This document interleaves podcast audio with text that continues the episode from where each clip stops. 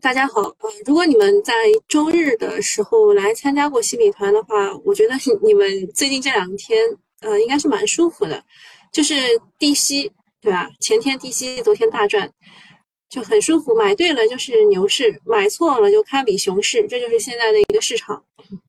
给大家看一下，我觉得这段话写的非常有道理啊，就是现在很多市场上的人都在说，呃，这个。游资不讲武德啊！整个市场是旱的旱死，涝的涝死。现在是选择比努力更重要，持股比乱换重要啊！这你们也知道，我最近卖飞了很多股嘛。然后有时候我又会追高把它追回来，啊，主要是手贱啊，以后不乱动了。对于人工智能来说呢，啊，有一句话还蛮好玩的，就是泡沫最大的风险是不参与泡沫，涨就是涨的理由。一定要买自己看不懂的啊！这就是最近大家总结出来的 规律，蛮讽刺的。不过呢，人工智能的一枝独秀，新能源群里面有人忍不住要骂街了，说人工智障怎么还没有涨完啊？前两年还有这个医药消费群里面也是这么骂新能源的，现在都是轮回。好，呃，这一块的话，主要就是大家担心的是业绩嘛。第一轮的时候肯定不炒业绩的。那我看东东没有给我写剧本，我只能用唱歌唱歌的。他写的还是不错的。他说当前市场主线还是在人工智能，而新逻辑是算力。呃，我们昨天下午两点半的时候是呃给了给了大家讲过这个。我突然想起来，忘记给牛弟那个，哎，他是怎么上传的？我没我没有给他那个标题。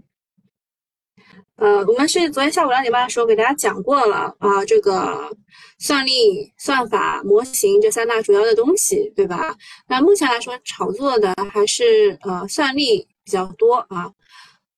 嗯，他说我们的这个市场已经从简单的题材炒作转换为硬逻辑的炒作，这个也是跟大家讲一下，就是研究基本面的重要性。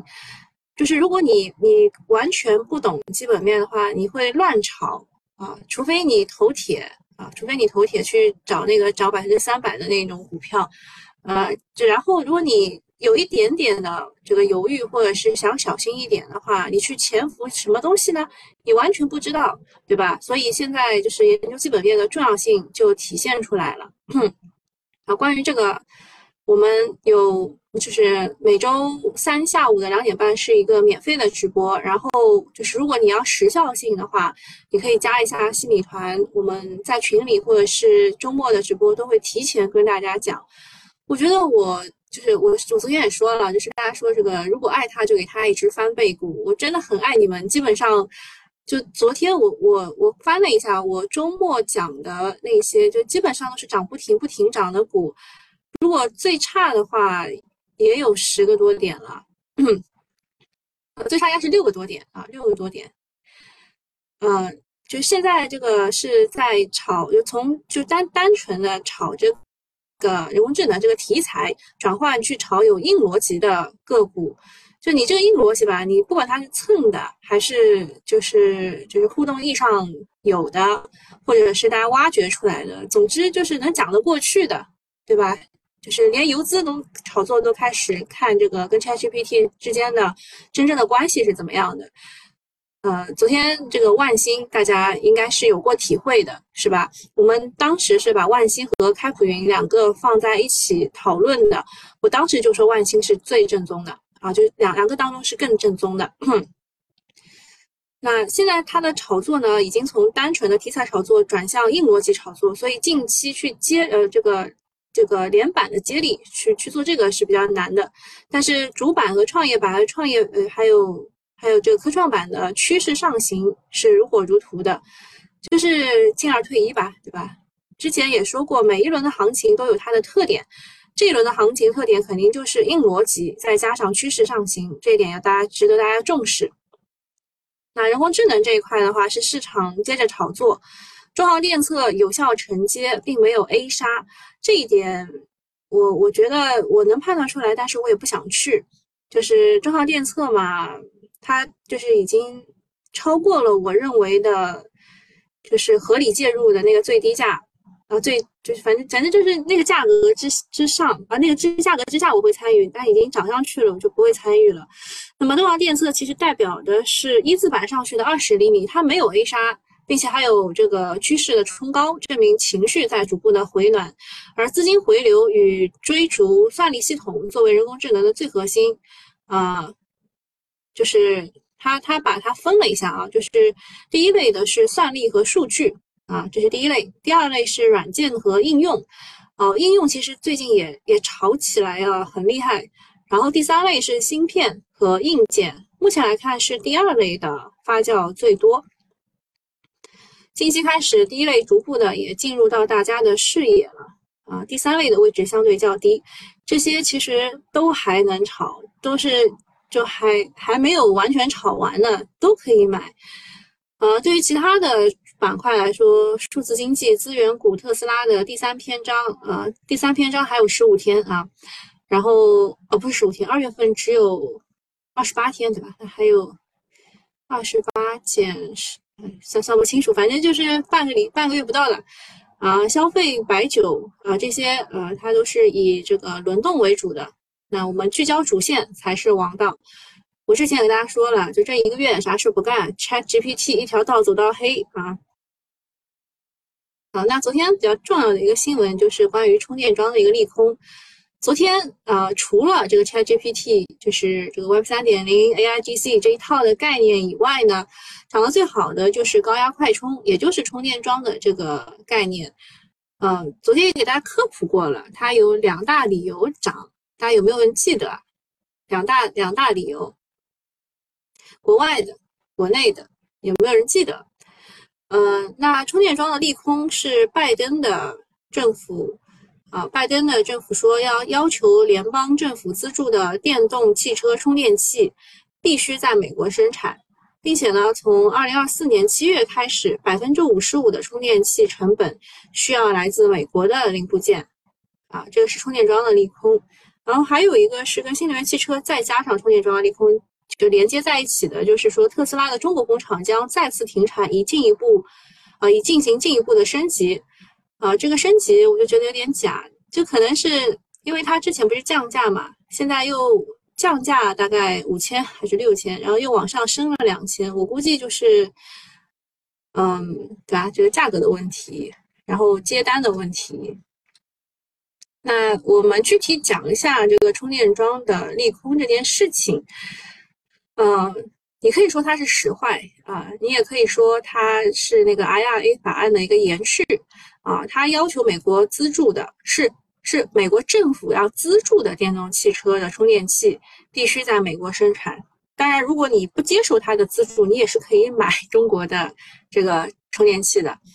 然后要求是二零二四年百分之五十五的零部件成本也要来自美国，这个明显是针对我们的这个不加掩饰切割供应链。这几天呢，A 股的充电桩板块是比较火爆的，除了啊两大理由吧，一个是国内的政策扶持，就是车装比要到一比一这件事情，然后还有一个是欧洲市场爆发的一个逻辑，并不是他们现在已经爆发了，是爆发的一个逻辑。然后美国市场潜力也是比较重要的原因。嗯，现在不让我们玩的话，对国内充电桩行业是一个利空。啊，别是做出口的企业算是小小暴雷。然后另外呢，特斯拉为了拿到补贴，也会向竞争对手的电动车开放自己的充电站，这也一定程度上限制了一些增量需求。啊，总之板块肯定是会承压的。那中长期的影响还需要观察，但是我可能我会有些看法吧。嗯，这刚刚花哥哥也问了，我不方便讲，到时候新米团的时候跟你们讲，好吧？啊，花哥哥说充电桩是不是新能源的一个补涨，也算是昙花一现吗？哈，其实要打问号，我待会儿会讲，好吧？那这个政策的具体方案是说，这个组装和外壳是需要在美国。然后零部件百分之五十五成本也要来自美国，这个影响大吗？不可谓不大啊。他们现在只能去模糊的分析一下，去参与充电桩的几种资金，看他们会怎么样去，就是资金会怎么样一个反应吧。三三类人啊，也算是博弈论吧。第一类人是有理有据的锂电人，炒的是出海逻辑；第二类是为国冲锋的，受指责比亚迪没有社会责任感、不建充电桩、舆论影响的。电动车是中国的国运，中国国运要被充电桩这个问题给卡了。为了国运，为了梦想。然后还有一类是画大饼的，炒这个光储充一体化的，蹭工商业储能和特斯拉第三序章的。啊，那就这三类人，你看他们会有什么样的反应啊？今天的市场会有怎么样的反应？就是这三类人搞出来的，暂且就不分析谁未来在美国建厂，短期对模块有没有影响，然后谁美国占比比较大，这轮出海主要是针对欧洲这些细节，反正就是太悲伤了。我个人认为这一轮，呃，就是这批人应该是借机会会出掉一些啊，就是。因为获利也蛮多了嘛，花哥哥说我们也不卖卫生纸给他，让那个老头没有纸用。哎，老美真烦人，就和小鬼一样阴魂不散，也没有办法嘛。人家人家搞你也没有办法，因为我们是假想敌。然后这个是那个充电桩的利空是吧？啊，充电桩的利空是因为充电桩这这个东西已经涨很多了。对吧？那利空肯定就是要砸的。那么这三三帮子的人啊，三帮子的人他他会怎么操作？砸下去，稍微稍微就是下一上面接一接，还是直接往下砸，还是怎么样？这就看这三类资金他们昨天晚上做的功课了，好吧？这个事情是昨天最热的，我估计这些人应该是都做好准备了。然后再讲一下半导体的利空吧。半导体昨天不是涨了吗？啊，昨天涨，我估计是因为这个，就是我们的国产替代的概念的原因啊。它是说，啊，就美日核限制中国，呃，限制向中国出口相关芯片制造设备。中国半导体行业协会严正声明，反对这一试图将中国半导体产业排除在全球产呃产业体系及市场自由竞争之外的行为。啊，你看黑体字啊。要团结起来，捍卫半导体产业的全球化，然后呼吁呼吁的是这个全球的半导体产业学术界，还有呼吁中国的政府及相关机构，还有呼吁这个全体的会员单位，巴拉巴拉，对吧？那我们这个可能就是情绪会反一反啊，跟充电桩的情绪正好反一反。那么昨天半导体还有一个利空，就是巴菲特把他刚买的台积电又给卖掉了。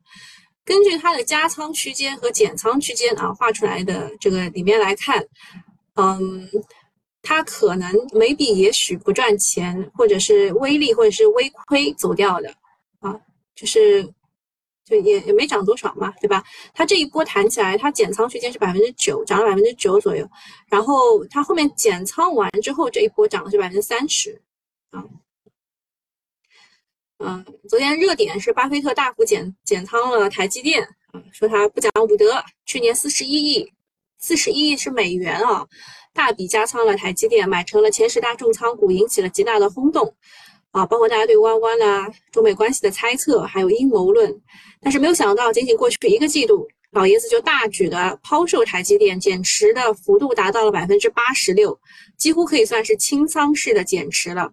关键他买的价格呢，就是平均价格，他们算一下，在六十八点五美元卖的时候呢，呃是七十四点五美元，盈利不到百分之十。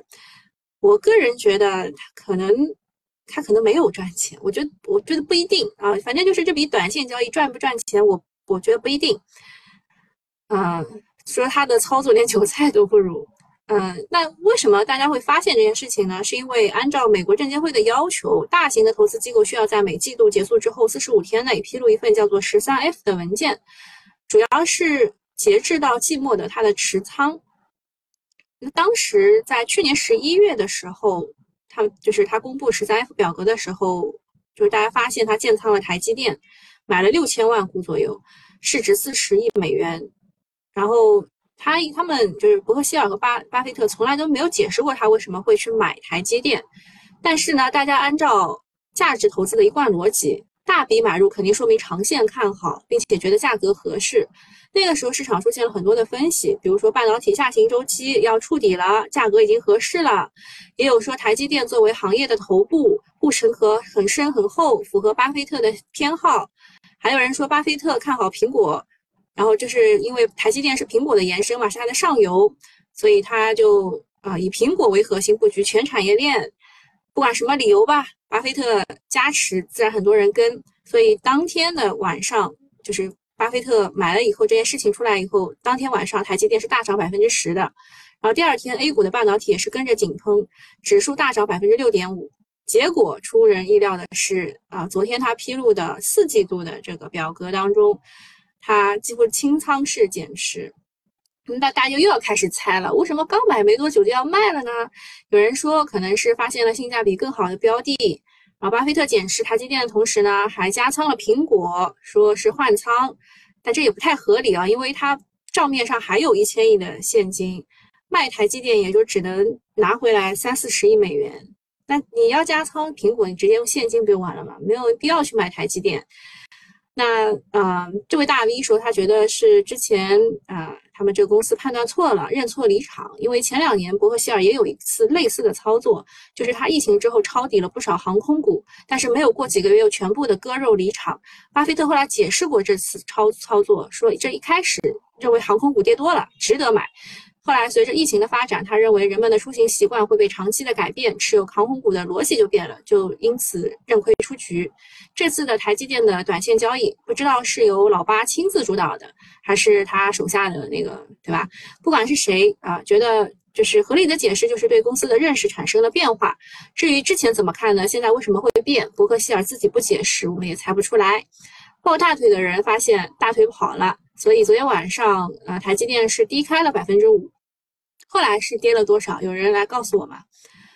啊，就看看这个今天 A 股的半导体这个板块会怎么反应？就是两件事情吧，就是一个是丧事当喜事办的这个，他们向我们限制我们要国产替代，然后巴菲特减持台积电这两件事情的。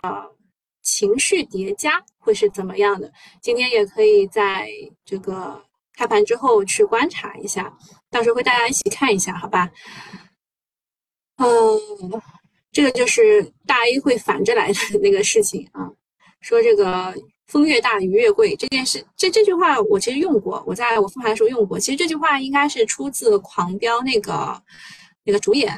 就那个台词啊，高启强他当说过这句话的“风越大鱼越贵”，说这个就反正就说好话呗，就说这个半导体协会巴拉巴拉，呃以以前他们制裁我们，未来可以像之前的两弹一星、北斗导航、高铁、大飞机到光伏、新能源，啊，多给我们一点时间啊，巴拉巴拉，对？正能量还是要宣传的。好，看看到目前为止大家有什么啊需要跟我问的。好，谢谢云起给我的小星星啊。然后去买新米团之后呢，你们要关注一下才哥啊，就是这是他的微信号啊，你们加一下才哥的微信号，然后呃，就把你加到我们群里面来啊。什么实盘说要送我一个十倍股，香港的香港的股啊啊。然后说最喜欢的酒是和小姐姐的天长地久。确实是有人买西米团已经买到二五年去了，我这个陪伴式服务 要陪伴很久啊。洛洛西极限，哎，为什么会会有人起这个名字呢？啊，他说充电桩也涨到天上去了，充电桩究竟是不是一个补涨？它之后有没有机会？我我待会会讲的，好吧？西米团的会讲，但也只代表我个人的看法，所以我不敢在公开的渠道去讲这种事情。嗯，说境卖中国的公司都好不了，所以老头也没信心。呃，前两天就是那个英特尔不是他自己发了公呃那个年报的嘛，呃这个这个就预告，就其实也是不太好啊，确实是不太好。呃，小康说，我也感觉是害怕中国半导体的崛起，害怕黑天鹅。他们做这件事情并不是因为害怕，你想想看，啊算了，这个这个不太好举例啊，那我们继续好吧，看一下。说这个吴亦阳啊，吴亦阳最近热情很高啊。他说游戏股很多都说接入了 ChatGPT，这个怎么看？啊，完美世界有接入 ChatGPT 吗？我这两天追踪公告的时候好像没看到。但是啊，ChatGPT 它只是它只是一个就是人工智能的一个应用的一个方向。像我昨天给大家解读的时候，它还有 Instruct GPT，就是有各种的，就是基于这个模型做出来的一个其他的应用场景。游戏肯定也是一个比较重要的应用场景，但现在并不是还没炒到。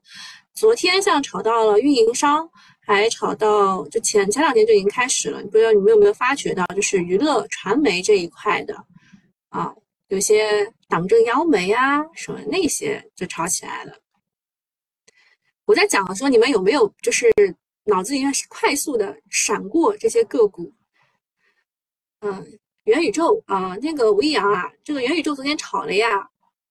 昨天炒过了呀，就除了开元宇宙大会这件事情以外，其实呃，这个人工智能运用在元宇宙当中也是一个很好的题材。昨天有涨啊，我我很喜欢的那个股，它一度涨百分之十几呢。啊，下一件事情是钙钛矿电池，其实大家就很喜欢炒这种新技术啊，就是从零到一的新技术。我确实嘴皮子也想破了，也不知道你们有没有买啊。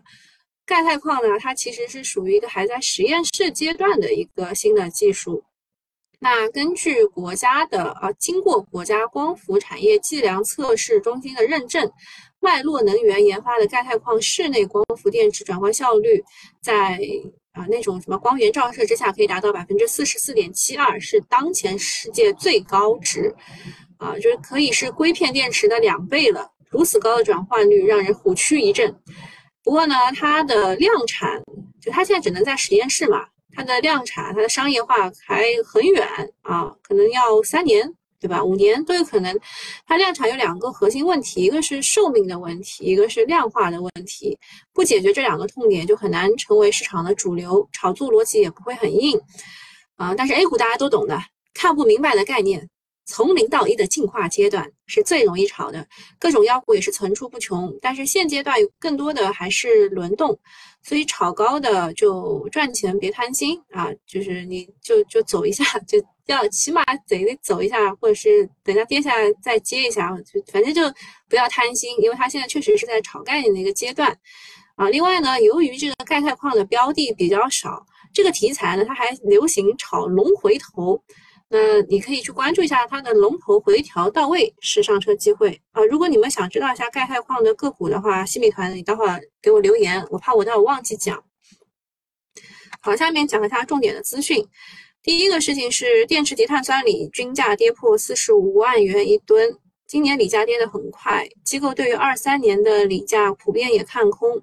那么电池和整车环节今年利润会有一定的消修复。后面锂电产业上游降价、中下游受益的路径可能还会继续演绎，不过大的贝塔收益应该不多了。后面还是寻找零部件国产化、智能化这些结构性的机会。第二个是说，呃，最近就一直一直在传的说，这个面板的价格正处于历史低点，新一轮涨价即将到来。昨天 TCL 的大涨，对吧？那消费电子它最近有个明显的特征，就是对利空钝化，对利好敏感。某种程度上来说，可能意味着市场见底。另外呢，随着宏观经济的复苏，居民购买力的增强，之前积压的消费需求可能要被释放出来。那消费电子和半导体是一体两面，如果半导体走强，消费电子也不会特别差。但，同样的，消费电子走强，半导体也不会特别差。另外呢，有一个呃专门搞这个消费的。这个基金经理也蛮有名的啊，叫做焦威。他说啊，这个今年外部的风险基本解除，A 股会回归生活常识，不再追求宏大叙事，搞一些容易让人焦虑的东西，而是一心的扩大内需、发展经济。所以他认为，二零二三年最有机会的是消费。听一听就好啊。呃，第四点是说，马斯克将呃近二十亿美元的特斯拉股票直接捐赠给慈善机构啊。这件事情，嗯。怎么说呢？大家还是比较表扬的态度给他的，就是他们说不像比尔盖茨给自己创办基金会捐款，然后其实就是合理避税嘛，对吧？左手换右手嘛，呃，然后这个他老婆劝他办的基金会，对吧？然后两个搞得还不错的样子，结果两个人什么离婚啊什么这些事情，当时我学英文的时候，我们老师还非常。非常什么，就是反正就很很表扬他，说比尔盖茨他之前一毛不拔，他老婆劝他什么什么，你的你的果实袋上不会有口袋，就不会有口袋给你装钱的，所以你还是赤条条的来，赤条条的去，所以他捐款什么之类。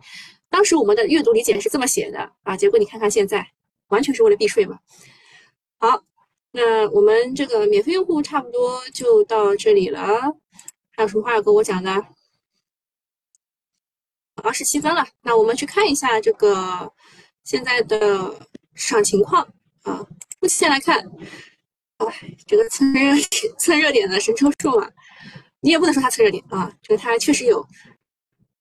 嗯，目前来看，神州数码、浪潮信息这些涨得不错，那这些是我们追踪的个股啊。好，那个这个是光储充一体化啊，直接就开这么低啊。然后 VPN 啊，这是我们之前追踪过的，它昨天是直接拉的太高了，它直接它昨天拉的太高了。这个是我们当时说那个 ChatGPT 需要梯子嘛，所以说这个可以看一看。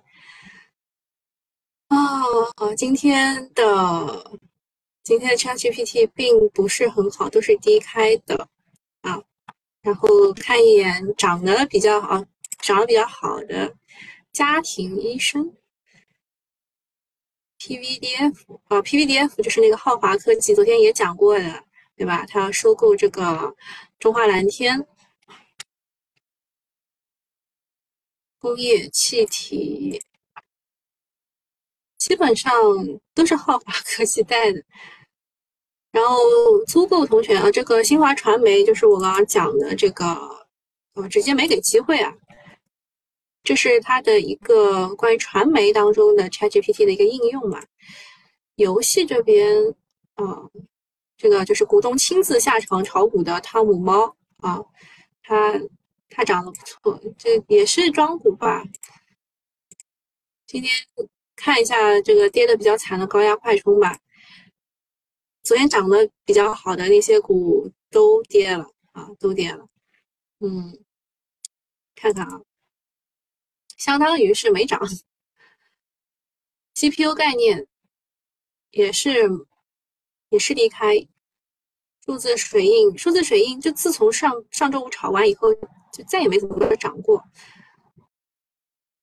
ChatGPT 概念，嗯，还是以跌为主啊。数据确权，然后这些这些全部都是。都是这个，就人工智能这个方向的，都是以跌为主的。这个这个炒情绪的东西嘛，还是蛮难讲的。我不能给什么建议啊，就是炒炒完吗？肯定没有炒完，挖低位的就更好吧。啊，瓜哥哥说跌才能走得更远啊，确实是的，就是，呃。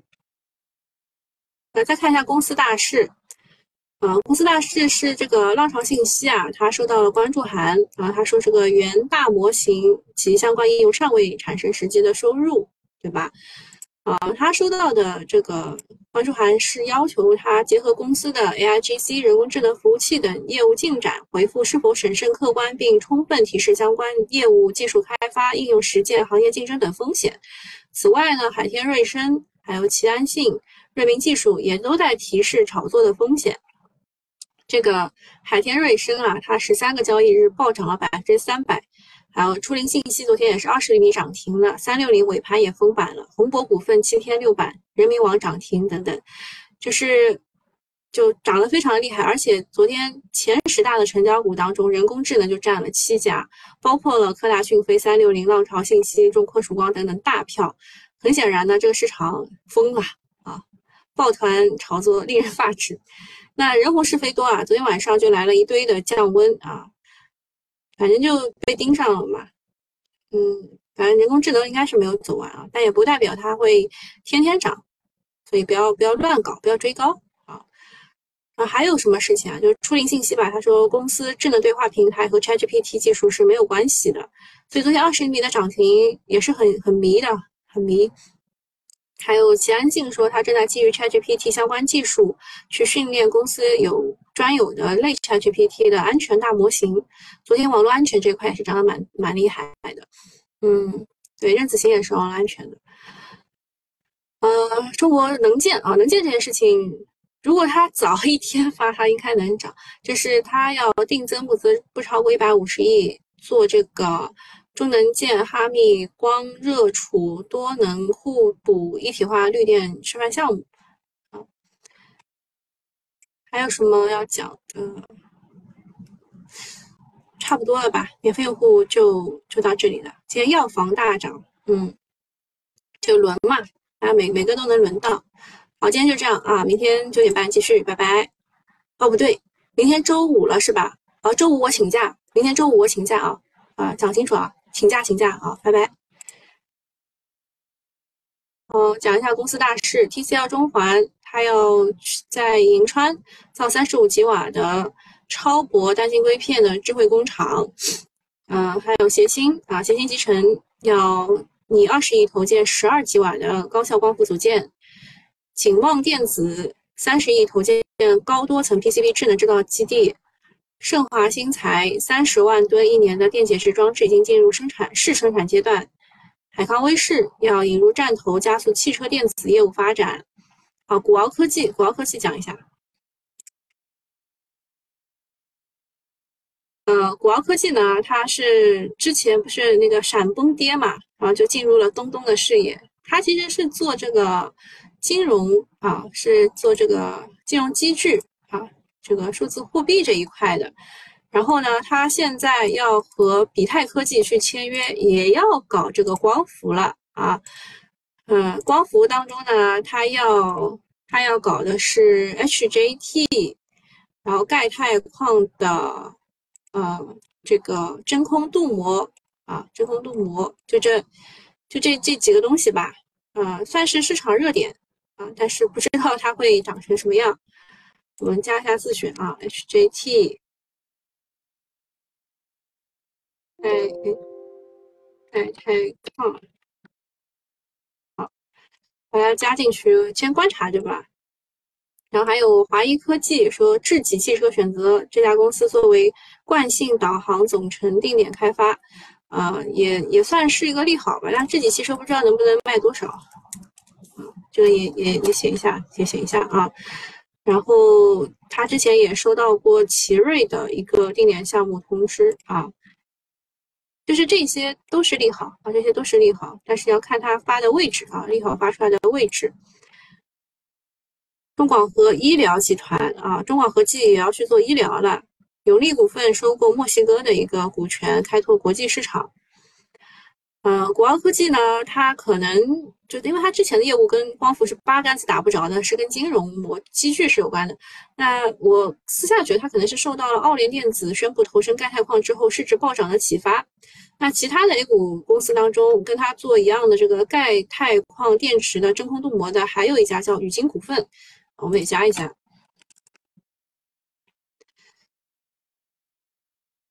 所以钙钛矿目前来说是这些公司啊，那个科恒股份也是的，它要做这个薄膜平板涂布啊，就这个这个东西啊，已经获得了订单，所以就它就这样直接一这个这个大涨上去了。呃，国力科技嘛也是的啊，也也是要要做这个钙钛矿的东东，就这些是以前的啊，这些是新来的。好，这就是钙钛矿概念股，大家可以保保留一下啊，截图截图留个留念。然后其他的热门公司，像这个正邦智能，就是储能产品陆续出货，得到了我北美和欧洲的认证。微型逆变器也在计划按按计划这个推进当中。然后通宇通讯说，它在行业内 CPU 的技术处于早期，啊，技术和发展巴拉巴拉，短期很难形成大规模的收入。然后不能直接并表啊，所以通宇通讯今天没有这个一字涨啊或怎么样。但是呢，啊，这个 CPU 炒 CPU 的时候呢，大家想到的第一个个股就是通宇通讯。所以呢，嗯，它分歧之后会怎么走不知道啊。然后有 CPU 业务的其实是这个亨通光电，很多人不知道啊，很多人不知道。它其实，呃，这个二月十三号的时候，在互动平台上表示过的，公司的 CPU 技术专利是集中在硅光芯片设计和硅光芯片高度密封装，呃，封装这一块。目前呢，它的光电协同封装的布局在国内比较早，二零二一年曾经成功推出三点二 T 的呃 CPU 的工作样机，因此最近中中天科技三傻当中呢，它的股价今天是暴涨的啊，昨天昨天算是暴涨。嗯，下面讲一下这个 ChatGPT 的这个人工智能牵手百度、文心一言的这些啊超媒体。昨天那个超媒体控股不是上涨了百分之两百嘛？啊，然后啊，海豚科技 AI 人工智能，呃呃，呼唤高算力是吧？巴拉巴拉啊。那它对应的个股，文心一言对应的是汉德科技与信科技，微软 AI 对应的是宁夏建材、云赛智联。算力 HBM 对应的是蓝启科技、北京军政等等，内容审核对应的是人民网、华媒控股，呃，最好去看一下新华传媒，因为它是一个龙头。AI 安全对应的是山石网科、任子行，然后医疗 ChatGPT 对应的是思创医会、朗玛信息啊，所以今天药房涨得好，可能也是因为跟这个医疗 ChatGPT 有关的。然后新能源的技术这一块的话。嗯，充电桩高压快充，其实如果它跌下来是机会啊，就是跟大家讲一下，它是有预期差的。然后华为鸿蒙这一块，第一届开放原子开源基金会，呃，这当中对应的是润和软件、澄迈科技、软通动力，就是操作系统这一块的。然后佛山三岁前，这个小孩三岁前父母各享十天假，支持生育放大招，这个就金发拉比、爱因式这种。嗯，稳增长这个保交楼这个事情，就是，哎，就这个我也不讲了。下面讲一下，我当中我都不念了啊，时间有限。就是你要在这个 ChatGPT 当中构建一个大模型，需要多多大的这个投入？算了一下，大概就是国国内企业想要训练出。和 ChatGPT 类似的大模型，五亿美元是一个敲门砖。然后这一次 OpenAI 做的 Chat Chat GPT 的四，这个大概是要三十三亿美元。啊，这当中算力是硬要求，所以 GPU 芯片、服务器、IDC 光模块都是直接受益的。就他们现在在分歧的过程当中，找一个地方低吸啊，低吸记得低吸啊。然后讲一下这个就是芯片封测这一块，因为我们不是 GPU、CPU 都是受限的嘛，所以。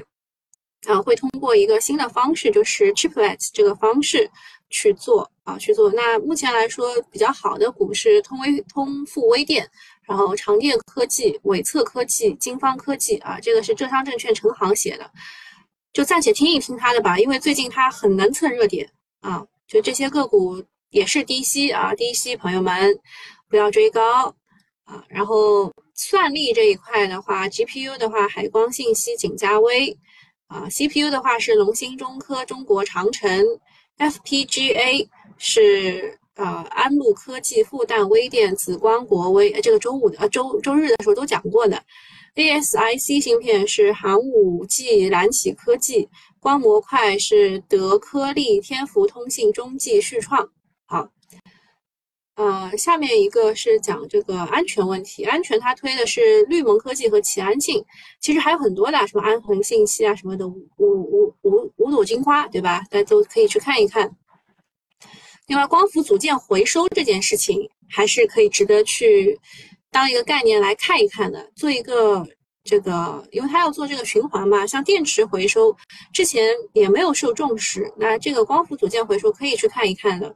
它当中包括两只股吧，一个是新源科技，一个是金科能源。嗯，金科能源算是一个比较大市值的公司啊。那如果你想要炒这个小市值的话，就是新源科技，当做一个知识点积累一下。那就重点讲一下充电桩的逻辑，为什么是有这个预期差的？其实我刚刚有讲过，就是你们可能没有没有意识到，就是呃。你要是美国政府补贴的，你才需要用他们的这个什么组装啊、包纸这个这个材料、什么零部件什么，要按照他的要求来。那现在我们是他们的六折，那你要用美国政府补贴，他也只补贴百分之二十，所以你这样一算下来，你就会发现还不如直接用中国的更便宜一点啊。所以这当中其实是有预期差的，但是呢，就是。这这一块肯定是会被砸的砸下来前两天先看一看，不要着急啊。如果出现利空杀估值，就杀起来比较厉害的那种，回到前期平台位啊或怎么样的，那是一个很好的上车机会啊。刚刚瓜哥哥也在问是不是补涨啊什么之类的，它的逻辑是没有问题的，而且很难被证伪，就因为欧美啊、欧洲、美国他们的充电桩确实很少嘛，然后特斯拉也不可能完全覆盖嘛。然后我们的确实很 便宜嘛，就这几块当中，呃，这当中其实呃最看好的还是这个已经在海外有认证和有渠道的啊，那就是短期的话确实是会遇到问题，但长期的话，呃，三寸日光辨识天堂说意思像盛虹、特瑞德这种跌下来可以接，我没有说特瑞德哎，我说的是海外。呃，你昨天大概是没有来听，昨天我应该有讲啊，就是这个充电桩啊，充电桩就是它的逻辑是啊，海外的空间更大，但是存在认证和渠道的双重壁垒。那么有哪些股呢？像盛虹啊，盛虹股份，因为它这个逻辑被演绎的特别的厉害。啊，这这是龙头，这只股是龙头，但它演绎的特别厉害，涨得特别的多，那它要回下来，起码要百分之三十你才能接吧，对吧？还有道通科技，昨天差不多，呃，差不多涨十几的，呃，聚华科技，然后在海外有订单、有鲜花优势的，像昨天通和科通和科技也是快要涨停了，十厘米，对吧？然后绿能汇充，这些都是海外的，就是。这个是海外逻辑，目前来说被打压的就是这一部分海外逻辑。那国内逻辑的话，就是运营商扭扭亏，拐点来临，对吧？国家也有政策扶持。那这一块的话，就是特瑞德、万马股份，万马股份啊，昨天是涨停的。这块是国内的啊，不一样啊，这两块是不一样的。我说的是上面这一块啊，上面这一块是被打压的，下面这一块是跟随的。好吧，那下面这一块的逻辑其实就是花哥哥说的那个新能源的补涨这一块，上面的逻辑是增量啊，是增量，不一样的啊，逻辑是不一样的。好，讲清楚了啊，那今天差不多就这样，大家还是按照就是 Chat Chat 呃 Chat GPT 这个，这个昨天也没讲，不高兴讲啊，就是呃大家还是去布局 Chat GPT，跌下来跌多了可以买的。啊，就是低吸，就是低吸，啊，那今天就这样了，好吧，啊，拜拜。